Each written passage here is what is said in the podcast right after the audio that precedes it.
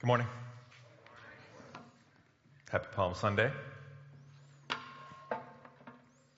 Yeah, we did that sermon like eight weeks ago. I'm sorry.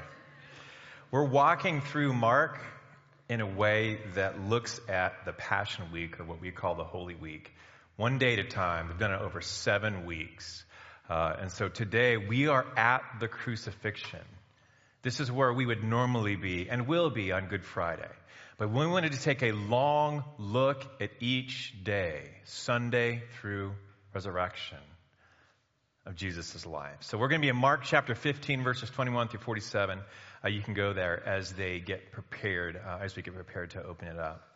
Uh, I like the spring. It's not my favorite. I love the, the, fall better. But my dad, one of the things it reminds me of him is my dad. He loved the spring. He just, it was his time of year. And one of the things he would do when I was a kid growing up is he would take me out of school for a week, even before Easter vacation. So maybe this is why I loved it, uh, to do a, week of fishing uh, up in the California mountains with my uncle. And so I think it was more just an excuse for him and his brother-in-law to get together and have fun. But I got to come along.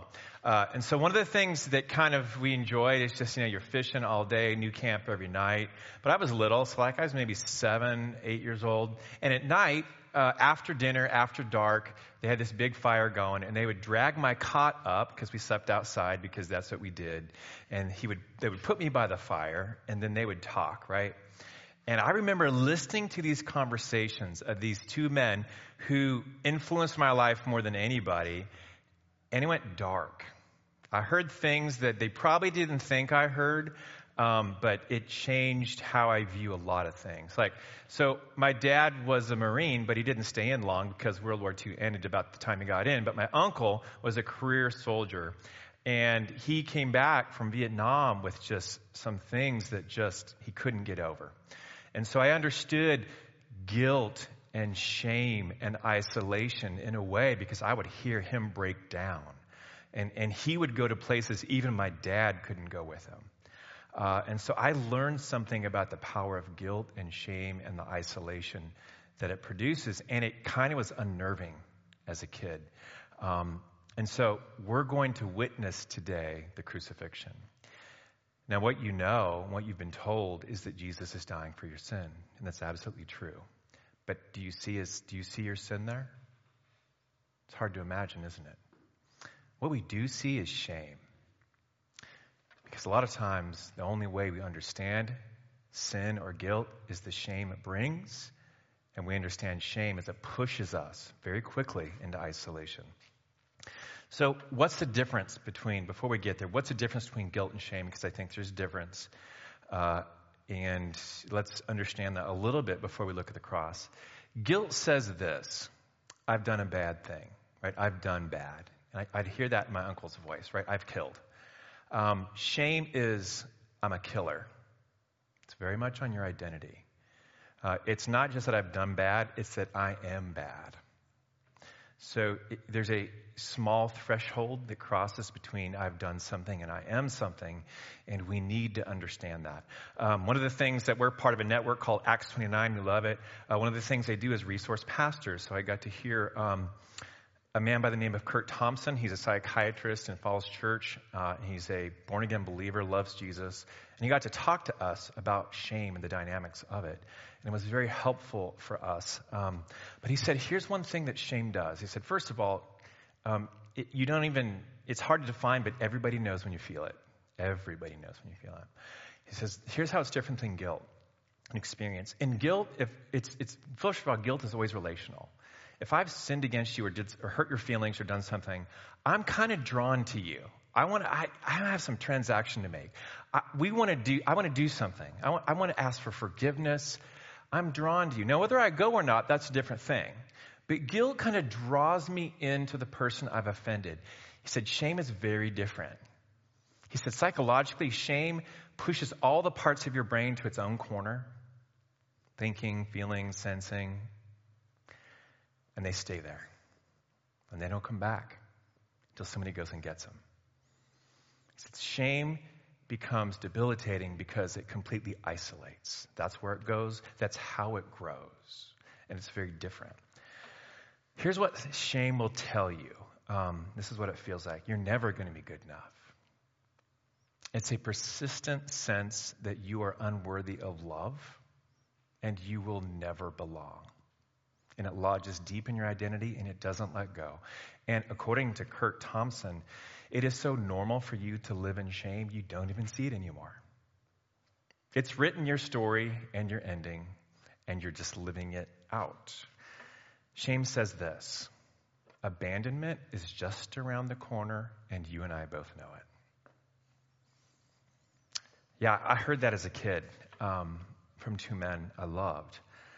So, so know this as we're going to look at the crucifixion today. Here's what shame does it kicks open the door to isolation. Now, as a believer, if you're in Christ, you are never to run through that door, but I guarantee you that you do. It's so normal. You're like, yep, that's where I belong. That's who I am. So when shame happens, it kicks open the door to isolation and you run through it. And that's where it grows. So let's understand this. As we read the crucifixion, I want you to see the shame of Jesus. It might be abstract for you to understand that your sin is being dealt with on the cross, but here's what it's not abstract. He is being openly shamed over and over and over. We saw that last week a little bit, um, but with this we can understand. We can feel that. Um, we can feel that. So the goal is to answer this question in a more precise way. Who do you say that I am? Started in Mark chapter 8 when Peter says, Well, you're the Christ. And every week we've got a better idea of what that means. So that's our goal today to understand that in a new way. And also, this this is how we're going to understand it. Things died on the cross with Jesus. And part of it is guilt, part of it is shame, and part of it is isolation. And if we don't understand how that works, we're not going to be able to answer, Who do you say that I am? So I want you to see that today. Now, there's three movements. I'm not going to pre read it. We're just going to jump into the text and stop and talk about it a little bit. And here's the three movements. The first is going to be a crucifixion that you're going to see. You should be familiar with this. Mark is very just, he truncates things, he moves quickly. Um, that's one of the reasons I like it. Um, so you're going to see the crucifixion, then you're going to see Jesus' death on the cross, and then you're going to see his burial. So we're going to walk through that, and I want you to keep your eyes open for how shame opens this door to isolation and how Jesus on the cross just put, he just crushes it. He crushes guilt, and he crushes your warning system for it called shame. And then he destroys isolation. This is so good. All right, so let's walk into this. Uh, well, hold on a minute. I got to pray. Then we'll, then we'll move into it. Remind me next time. Dear Heavenly Father, this is your word. Um, I often forget you are here and you desire a conversation with us, Lord. You're here to speak. You're here to be worshiped. You're here to love us. God, so we give you this time. We ask for your help. this is your word. You have a story to tell us. You're presenting yourself to us today in word. Would you fill us with your spirit? Would you show us? In the name of Jesus, amen. Okay, just to catch up because we are doing this strangely, right? So, so far, Jesus has been through trial last week. Both the religious leaders and Rome and the crowds are like, nah, we don't want him. So, Pilate, against his better judgment, actually condemns him to crucifixion, flogging him and as you remembered, flogging is a extremely violent act. In fact, a lot of times people die from flogging, right? Um, organs exposed, ripped apart, um, losing massive amounts of blood, and he's mocked by the military. And then we get to verse 21. So here we go. They're taking him out of the city, just so you know. They're moving him out to crucify him. And they compelled the passerby, this is verse 21 of chapter 15. And they compelled a passerby, Simon of Cyrene, who was coming in from the country, the father, father of Alexander and Rufus, to carry his cross. And they brought him to the place called Golgotha, which means place of the skull. And they offered him wine mixed with myrrh, but he did not take it. And they crucified him and divided his garments among them, casting lots for them to decide what each should take. And it was the third hour when they crucified him, and the inscription of the charge against him read, The King of the Jews. And with him they crucified two robbers, one on his right and one on his left. And those who passed by derided him, wagging their heads and saying, Ah, you who would destroy the temple and rebuild it in three days, save yourself. Come on down from the cross. So also the chief priests with the scribes mocked him to one another, saying, He saved others, he cannot save himself. Let the Christ, the King of Israel, come down now from the cross that we may see and believe. Those who were crucified with him also reviled him. So, a few things I want you to see in Jesus being crucified. First is this Note where it takes place because all of this matters. Every single thing that Mark puts into his gospel, as all the gospel writers have put in, is inspired by the Holy Spirit. Every word is there for a reason. They take Jesus outside of Jerusalem, not just because you don't really want to do this in the town square because it's kind of violent and bloody. No, that's not really the reason why. There might have been some practical reasons, but the place of Golgotha, or this, this skull shaped rock, it's outside of the city walls. But you know where it's at? It's like at seven corners. Everybody goes through there. This is a public place. You're not going to come in and out of Jerusalem without seeing what's going on. So Rome is making this execution public.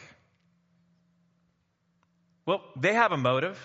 Their motive is peace you cross us, we will violently crush you. Ask these guys, and let you know how it works. So Jesus is crucified outside of the city. It's on Passover. But spiritually, here's what that means He was spit out of the city.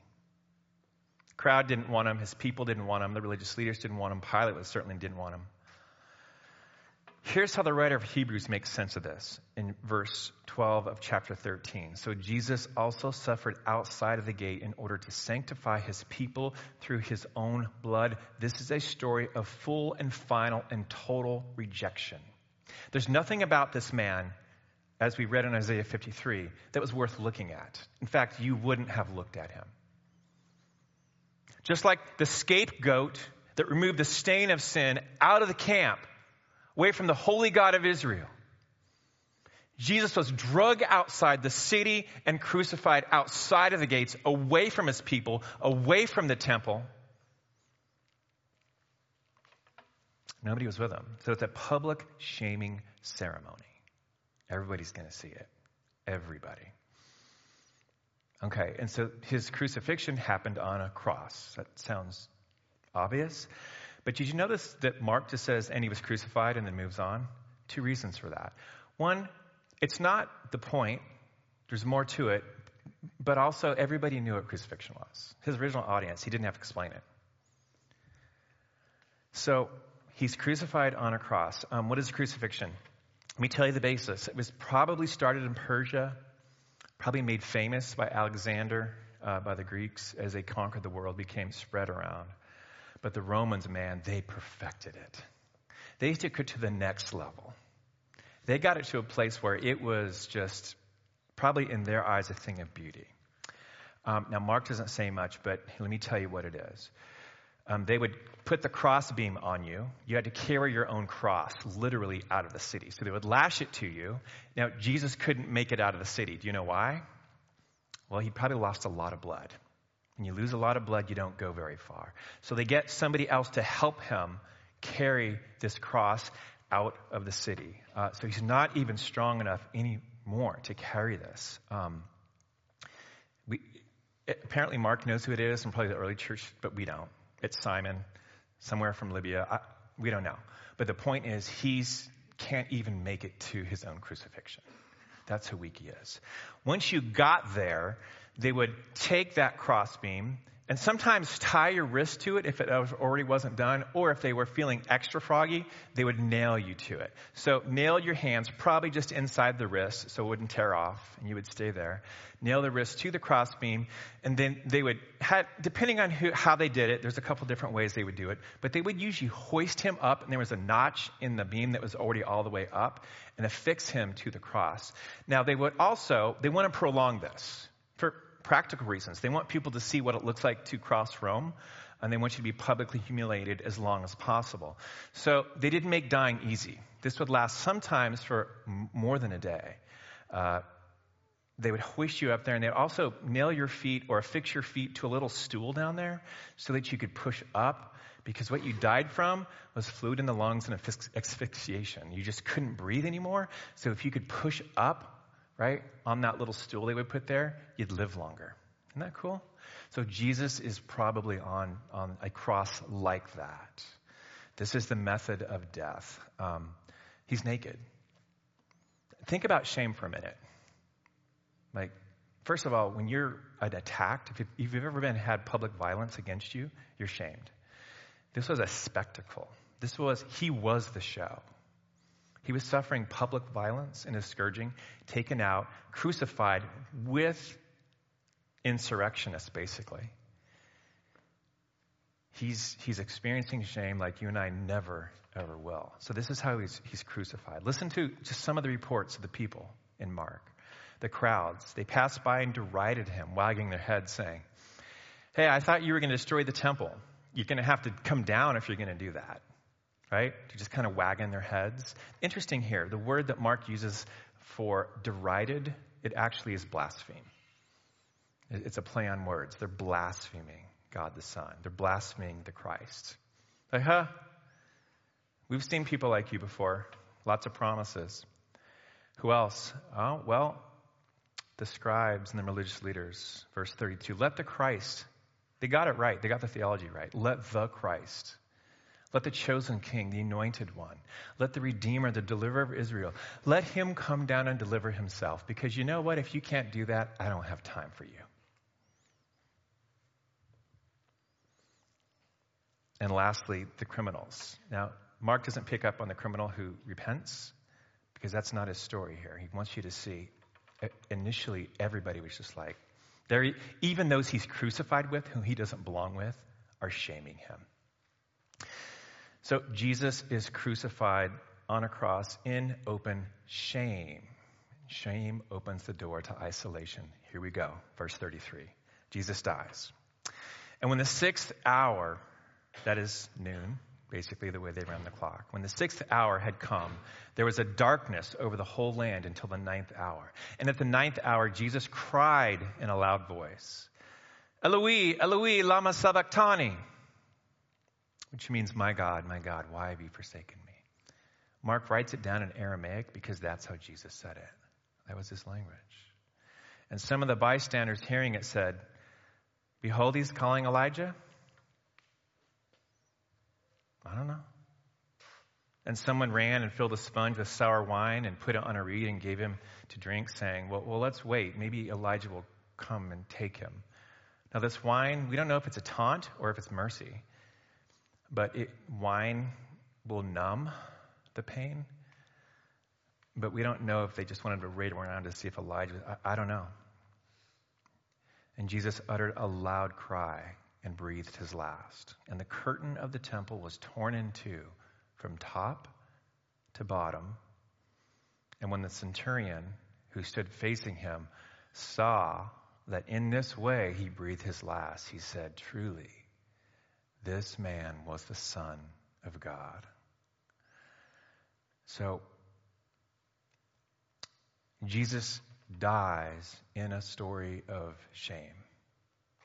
Right? Shame does that. Shame writes a story. Um, and here's how the plot line of shame goes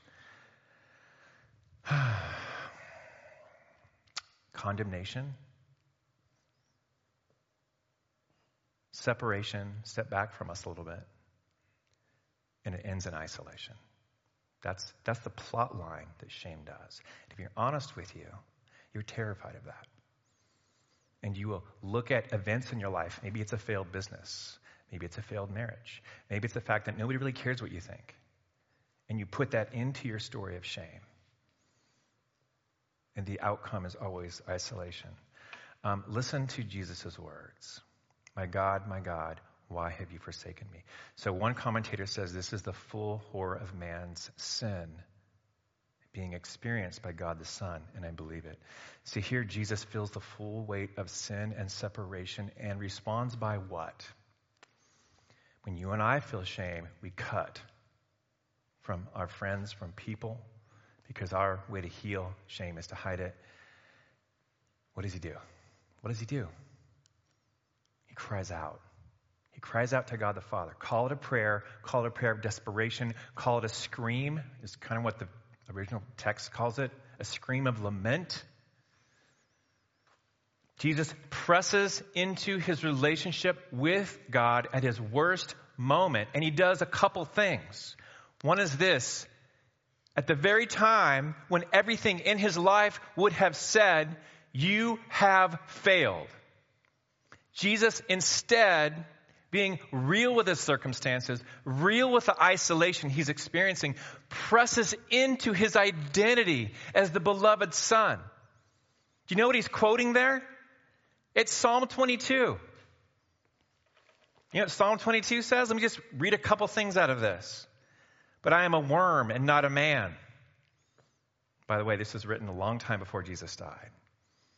All who see me mock me. I am poured out like water. All my bones are out of joint.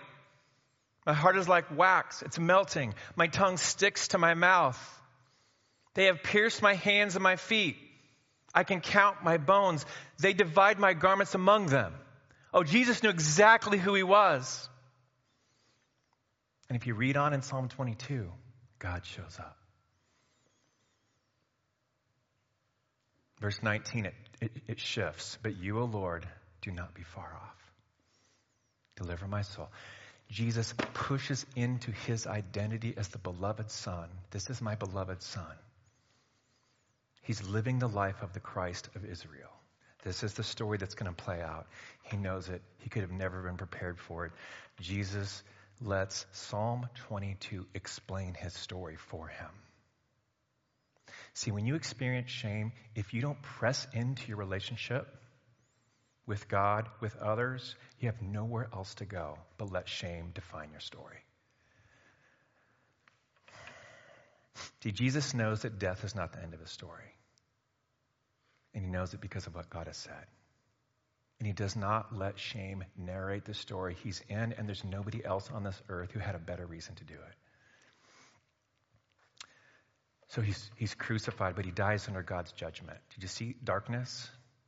Now, if you've ever read any literature, you know what darkness means it's judgment. Jesus dies under God's judgment. It's real darkness. You know, several weeks ago, um, Peter answered him, You are the Christ. And he meant it. Here's the punchline of Mark's gospel Who do you say that I am? The punchline comes from a Roman centurion, the last person in this book who should say anything of value about Jesus. Anything. Listen to what he says. And when the centurion who stood facing him saw that in this way he breathed his last breath or died, he said, Truly, this man is the Son of God. The most accurate depiction and answer to the question, Who do you say that I am? comes from a Roman centurion who's basically overseeing the execution. What did he see that the crowd didn't see? We, know what they valued. Hey, there's no strength in you. You can't even save yourself. They're valuing life and shame and healing through using your strength to overcome. And the centurion who knows how strength and violence works, by God's grace, figures out that God the Son uses his strength to stay on the cross. He's like, whoa. It's not so much, I don't think it's not so much a fear of, well, we, we've screwed this up, we shouldn't have crucified him. He's like, this is God the Son because he uses his strength in a different way, not like we use it. He uses it to stay fixed to the cross, to bear the full weight of sin, to be your reproach. Nobody can do that. Nobody can do that but God. Hmm. Real strength and glory, staying on the cross for those he loved. Um, shame is your story. Happens real young, too. And I want to propose to you that shame is not the problem. A lot of times we spend our lives trying to get rid of shame. Right? Um, a therapist will try to help you manage shame. A lot of times, pastors will help you try to get rid of shame. We do that in various ways. I was playing Operation with my granddaughter this week. You know what Operation is? Okay. If you've never played it, it's a really fun, awful game. And it has this, it's a board game that has this picture of this dude laying there who's got like little holes in his body and like his funny bone is on his elbow and his liver and different things. And your goal is to take these little tweezers, which are hooked up to a big red light and a buzzer, and you reach in and you grab the bone and you pull it out. Now, I remember that it was really not that hard. But now they've remade the game. They, everybody ruins everything. They've remade it in a tr- with the trolls. I don't even know what the trolls are, but it's like a cartoon or something. So it's Operation, but on a troll. I, I don't get it. So, but it's ten times harder. So she says, "Hey, Pappy, let's play this." I'm like, "All right, let's do it." I remember this game, and so we're playing it, and none, neither one of us could get one out without hitting the buzzer and making the red light go off. She goes, "Hey, Pappy, this is how I like to play. Watch this." She took her hand and she put it over the red light, and she was like, eh, I got it.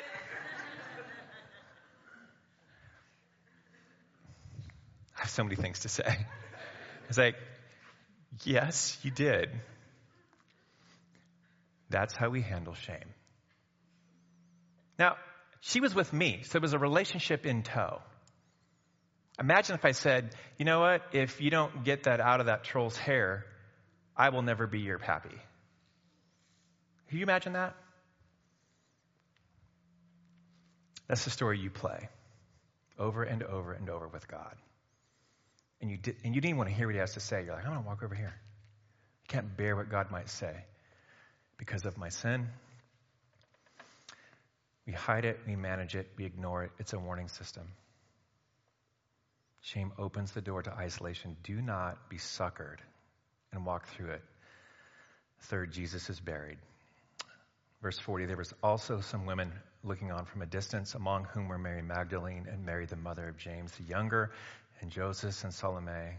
And when he was in Galilee, they followed him and ministered to him. And there were also many other women who came up with him to Jerusalem. When evening had come, since it was the day of preparation, that is, the day before Sabbath, Joseph of Arimathea, a respected member of the council who was also himself looking for the kingdom of God, took courage and went to Pilate and asked for the body of Jesus. It's no small feat, I want to tell you that.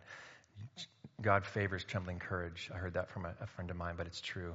Pilate was surprised to hear that he should have already died, and summoning the centurion, he asked him whether he was already dead. And why would Pilate ask him that? Jesus died too quick. And when he learned from the centurion that he was dead, he granted the corpse to Joseph, and Joseph brought a linen shroud, and taking him down, wrapped him in the linen shroud and laid him in a tomb. And he, and he had been cut out of the rock, that had been cut out of the rock. And he rolled a stone against the entrance of the tomb. Mary Magdalene and the mother, and Mary the mother of Jesus, Joseph saw where he was laid, which sets us up for Easter. Jesus was dead, fully dead gone, not breathing, blood separating, finished. Bore the full judgment of God the Father on our sin. He was kind of wrapped in shame. He was, he was wrapped. He was wrapped for death and burial. I want to offer three things to you that die on the cross with Jesus. And I want you to hear it, and I want you to understand it. Because although shame opens the door to isolation, Jesus busts down the door, and he will grab anybody that will not run from him.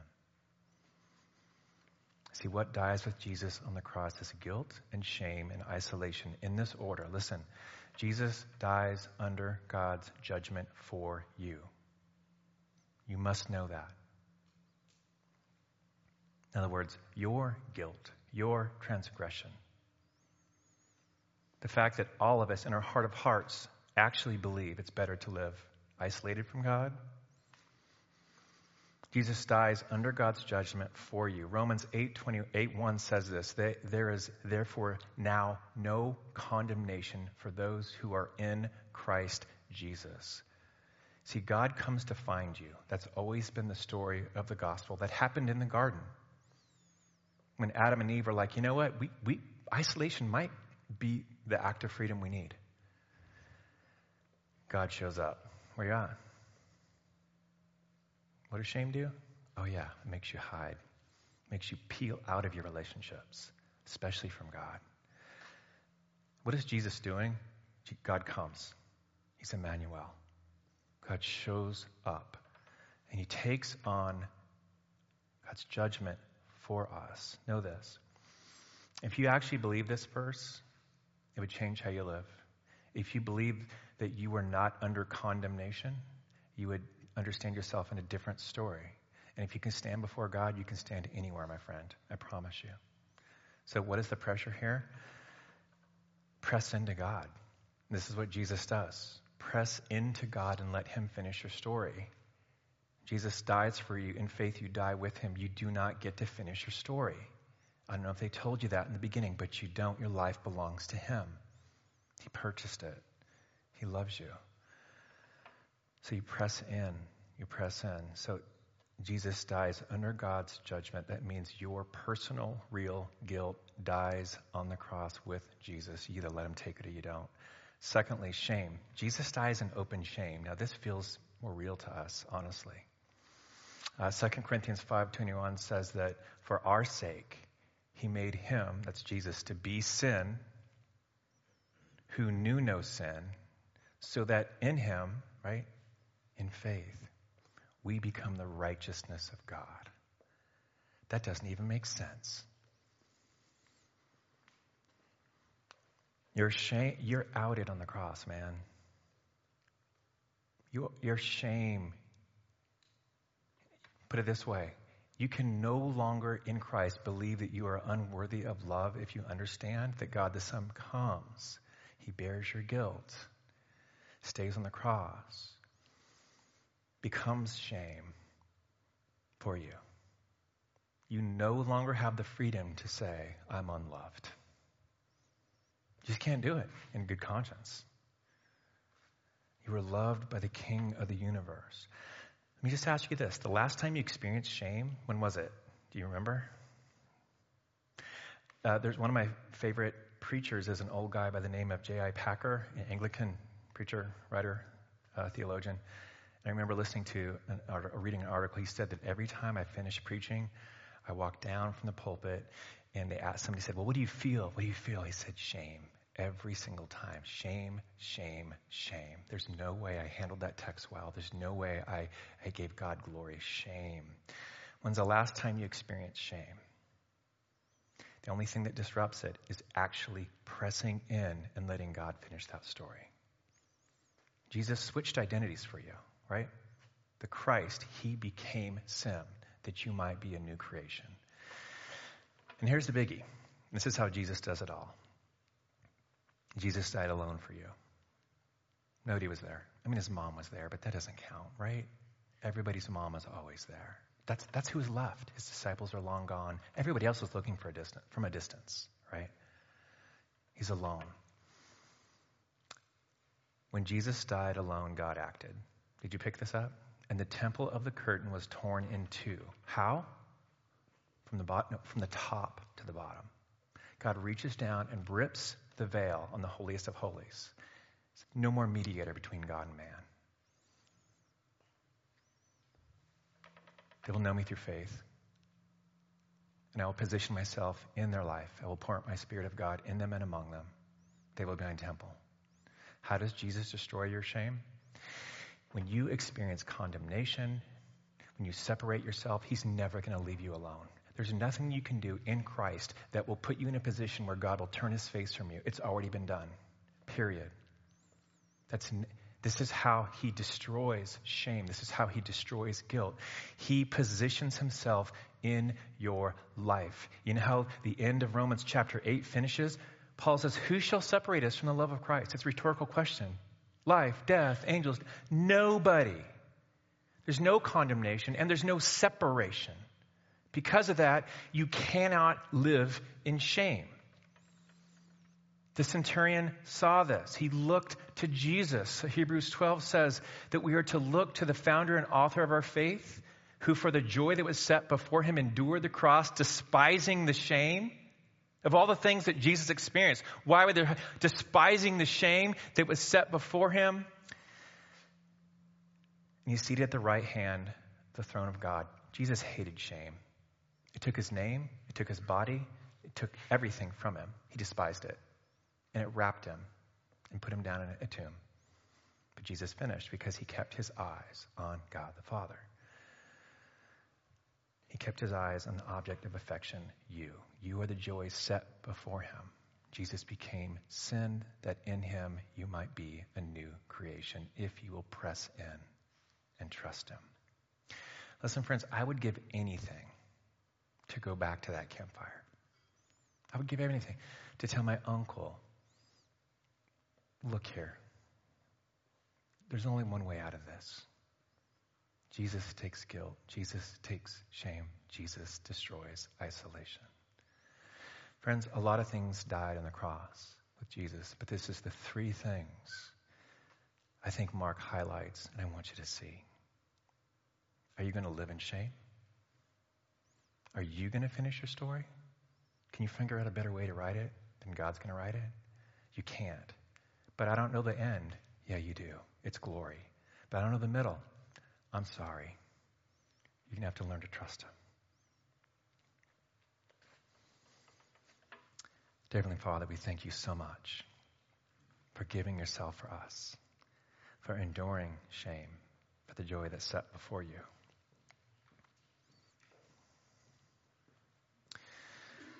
Let us understand this story, Heavenly Father, as a divine romance, Lord as the outworking of your love for us because that's exactly what you said it is.